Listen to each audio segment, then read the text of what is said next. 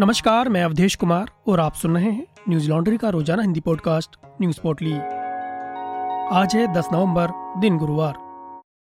दिल्ली की आबकारी नीति से संबंधित मनी लॉन्ड्रिंग मामले में प्रवर्तन निदेशालय ने दो लोगों को गिरफ़्तार किया है। एनडीटीवी की खबर के मुताबिक, ईडी ने दिल्ली के शराब घोटाले से संबंधित दो लोगों को गिरफ़्तार किया। गिरफ़्तार किए गए आरोपियों का नाम शरत रेड्डी और विनय बाबू बताया गया है, जो कि एक फार्मा कंपनी के मालिक हैं। दोनों तेलंगाना और आंध्र प्रदेश के कारोबारी हैं। इस मामले में अब तक पाँच लोगों को गिरफ़्तार किया जा चुका है, जिसमें से दो लोगों को सीबीआई ने और तीन लोगों को ईडी ने गिरफ़्तार किया। जाँच एजेंसी के मुताबिक मनी लॉन्ड्रिंग मामले में शरत रेड्डी से दो बार पूछताछ की गई थी और उनके परिसर पर भी तलाशी ली गई थी, जिसके बाद ही उन्हें गिरफ़्तार किया गया। शरत रेड्डी पर आरोप है कि उन्होंने शराब नीति में रुपयों को ट्रांसफ़र करने में बाकी लोगों की मदद की थी। बता दें कि इस मामले में ईडी अभी तक कई जगहों पर छापेमारी कर चुकी है। सितंबर महीने में ईडी ने समीर महेंद्रू को गिरफ़्तार किया था। जो कि शराब कंपनी इंडो स्प्रिट नाम की कंपनी के एमडी थे। हिंदुस्तान की खबर के अनुसार, इस मामले में आरोपी बिजनेसमैन और दिल्ली के उप मुख्यमंत्री मनीष सिसोदिया के सहयोगी दिनेश अरोड़ा ने अदालत से सरकारी गवाह बनने की अपील की है। दिनेश अरोड़ा ने कहा था कि वो अपनी मर्ज़ी से सरकारी गवाह बनने के लिए तैयार हैं। ऐसे में माना जा रहा है कि अगर दिनेश अरोड़ा इस मामले में गवाह बनते हैं तो मनीष सिसोदिया के साथ साथ इस मामले में बाकी आरोपियों की भी मुश्किलें बढ़ सकती हैं। सत्रह अगस्त को सीबीआई ने आबकारी मामले में अमित अरोड़ा, अर्जुन पांडे और दिनेश अरोड़ा के खिलाफ एफआईआर दर्ज की थी, जिसमें कहा गया था कि ये सभी आरोपी दिल्ली के उप मुख्यमंत्री मनीष सिसोदिया के करीबी हैं। इन लोगों पर सीबीआई ने आरोप लगाते हुए कहा था कि ये सभी लोग शराब के लाइसेंस धारकों से पैसे लेते थे और इकट्ठा किए गए पैसों को पुलिस अफसरों तक पहुंचाते थे। बता दें कि दिल्ली के एलजी के द्वारा शराब नीति में गड़बड़ियों को लेकर सीबीआई जाँच की सिफारिश की थी, जिसके बाद सीबीआई ने मनीष सिसोदिया के साथ साथ इस मामले में कई लोगों को आरोपी बनाया था और जगह जगह पर छापेमारी की थी। एलजी ने इस मामले में ग्यारह लोगों को सस्पेंड भी कर दिया था। बाद में दिल्ली सरकार ने इस नीति को रद्द कर दिया। चुनाव आयोग ने भारत में चुनावों को लेकर बड़ा फैसला किया है। मुख्य चुनाव आयुक्त राजीव कुमार ने कहा कि अगर संसद इजाज़त देती है तो वो पूरे भारत में एक साथ चुनाव कराने के लिए तैयार हैं, क्योंकि इसका आखिरी फैसला संसद के हाथों में है। बीबीसी की खबर के अनुसार मुख्य चुनाव आयुक्त ने कहा कि एक देश, एक चुनाव व्यवस्था के तहत निश्चित रूप से एक बहुत बड़े तंत्र की ज़रूरत है। लेकिन ये एक ऐसा मुद्दा है जिस पर संसद को फैसला लेना होगा। संसदीय और विधानसभा चुनाव एक साथ कराना चुनाव आयोग के क्षेत्राधिकार में नहीं आता। हालाँकि हमने सरकार को ये बता दिया है कि एक साथ चुनाव के प्रबंधन के लिए चुनाव आयोग पूरी तरह से तैयार है। पुणे में मतदाता सूची के विशेष सारांश संशोधन का राष्ट्रीय स्तर पर अभियान की शुरुआत करने के लिए मुख्य चुनाव आयुक्त राजीव कुमार पहुँचे थे, जहाँ पर उन्होंने कहा कि मेट्रो शहरों में चुनाव के लिए लोगों की उदासीनता सबसे बड़ी चुनौती है और इससे लोगों की भागीदारी बढ़ाकर भी निपटा जा सकता है। उन्होंने आगे कहा कि सारांश संशोधन हर साल होता है, लेकिन इस साल हम एक बहुत ही केंद्रित गतिविधि कर रहे हैं और इसे आज पुणे से पूरे देश में शुरू कर रहे हैं। इसका क्या मतलब है?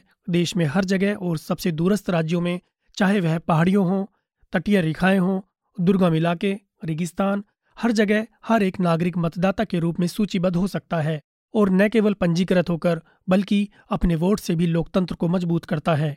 चुनाव आयुक्त राजीव कुमार ने बताया कि आपको यह जानकर खुशी होगी कि मतदाता सूची में करीब दो दशमलव चार नौ लाख मतदाता हैं, जिनकी उम्र सौ से अधिक है। जब आप उनके साथ बातचीत करेंगे तो पाएँगे कि वह जीवन भर मतदान करते रहे हैं और इससे क्या राहत और उत्साह महसूस होता है। उन्होंने आगे कहा, देश में करीब एक करोड़ अस्सी हज़ार ऐसे मतदाता हैं, जो कि अस्सी साल की उम्र से अधिक हैं। राजीव कुमार ने देश के पहले मतदाता श्याम सरन नेगी का भी ज़िक्र किया कि यही जज्बा है कि उन्होंने अपनी मृत्यु से पहले भी डाक मतपत्र के द्वारा मतदान किया था। बिहार के नवादा में एक परिवार के छह लोगों ने जहर खा लिया, जिसमें से पाँच लोगों की मौत हो गई। एनडीटीवी की खबर के अनुसार नवादा में आदर्श सोसाइटी के पास व्यापारी केदार प्रसाद नाथ गुप्ता ने अपने परिवार के छह लोगों के साथ जहर खा लिया। इस घटना में परिवार के पाँच लोगों की मौत हो गई, जबकि बेटी साक्षी अस्पताल में भर्ती है। मरने वालों में व्यापारी केदारनाथ गुप्ता, उनकी पत्नी अनीता देवी, दो बेटी शबनम कुमारी, गुड़िया कुमारी और बेटा प्रिंस कुमार शामिल हैं। केदारनाथ गुप्ता न्यू एरिया नवादा में रहते थे और विजय बाज़ार में फल की दुकान लगाते थे। स्थानीय लोगों ने बताया कि जब उन लोगों को अस्पताल ले जाया जा रहा था तो परिवार के कुछ सदस्यों की मौत रास्ते में ही हो गई थी। इस घटना में जीवित बच्ची लड़की का कहना है कि उसके पिता ने किसी से कर्ज लिया था, जिसको लौटाने को लेकर वो काफ़ी परेशान रहते थे। वो लोग आकर पैसे मांगते थे, धमकियाँ देते थे, जिसकी वजह से परेशान होकर पिता ने परिवार के सभी सदस्यों के साथ मिलकर जहर खाने का फैसला किया। इसलिए हमने अपने किराए के मकान से दूर जाकर जहर खा लिया। साक्षी ने पुलिस को कुछ लोगों के नाम भी बताए हैं, जो उसके पिता को पैसे के लिए परेशान करते थे। पुलिस फ़िलहाल इस घटना की जाँच कर रही है। गुरुवार को पंजाब के फरीदकोट में श्री गुरु ग्रंथ साहिब की बेअदबी केस के आरोपी डेरा प्रेमी प्रदीप सिंह की गोली मारकर हत्या कर दी गई।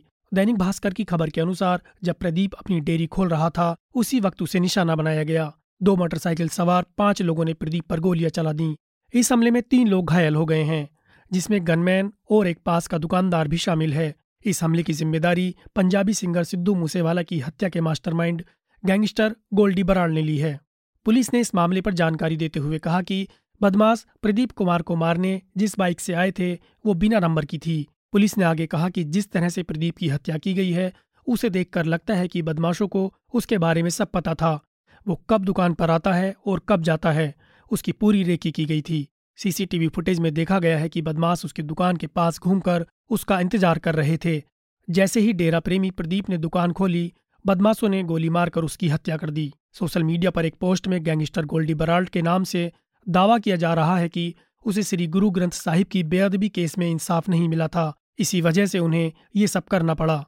इस पोस्ट में इस हमले में गनमैन के घायल होने पर अफसोस जताया गया है।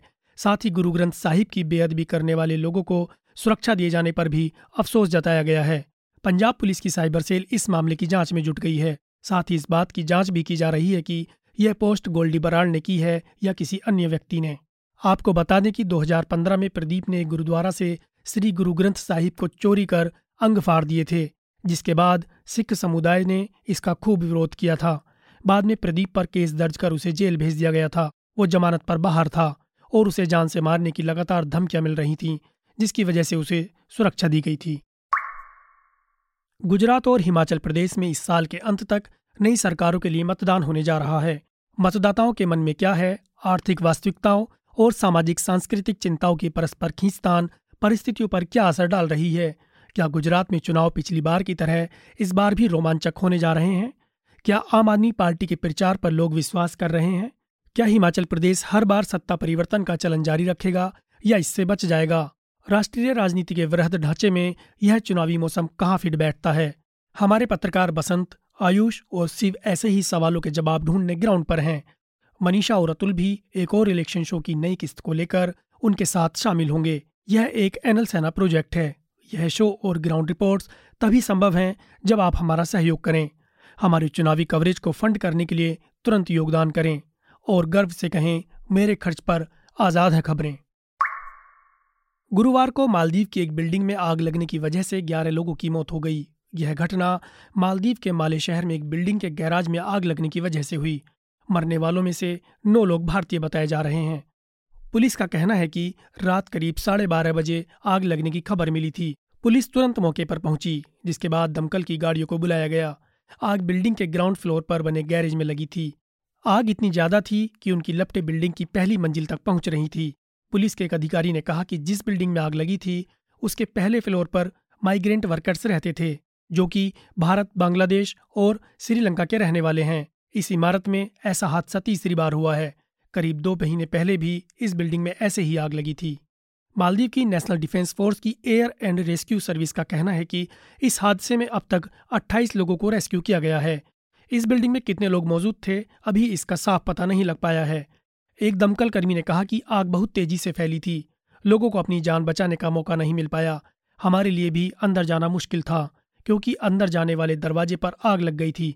इसी वजह से लोगों को निकालने के लिए एक छोटी सी खिड़की का सहारा लिया गया, जिसके माध्यम से लोगों को बाहर निकाला गया। उन्होंने आगे कहा कि फ़र्स्ट फ्लोर पर सात लोगों के शव मिले थे। दो लोग बुरी तरह से घायल थे। अस्पताल ले जाते वक्त उनमें से एक की रास्ते में ही मौत हो गई और दूसरे की अस्पताल में इलाज के दौरान मौत हुई। राहत बचाव कार्य के दौरान ही दमकल कर्मियों को दो और लाशें मिली। अभी तक इस हादसे में कुल ग्यारह लोगों की मौत हो गई है। लेकिन ये आंकड़ा अभी और बढ़ सकता है।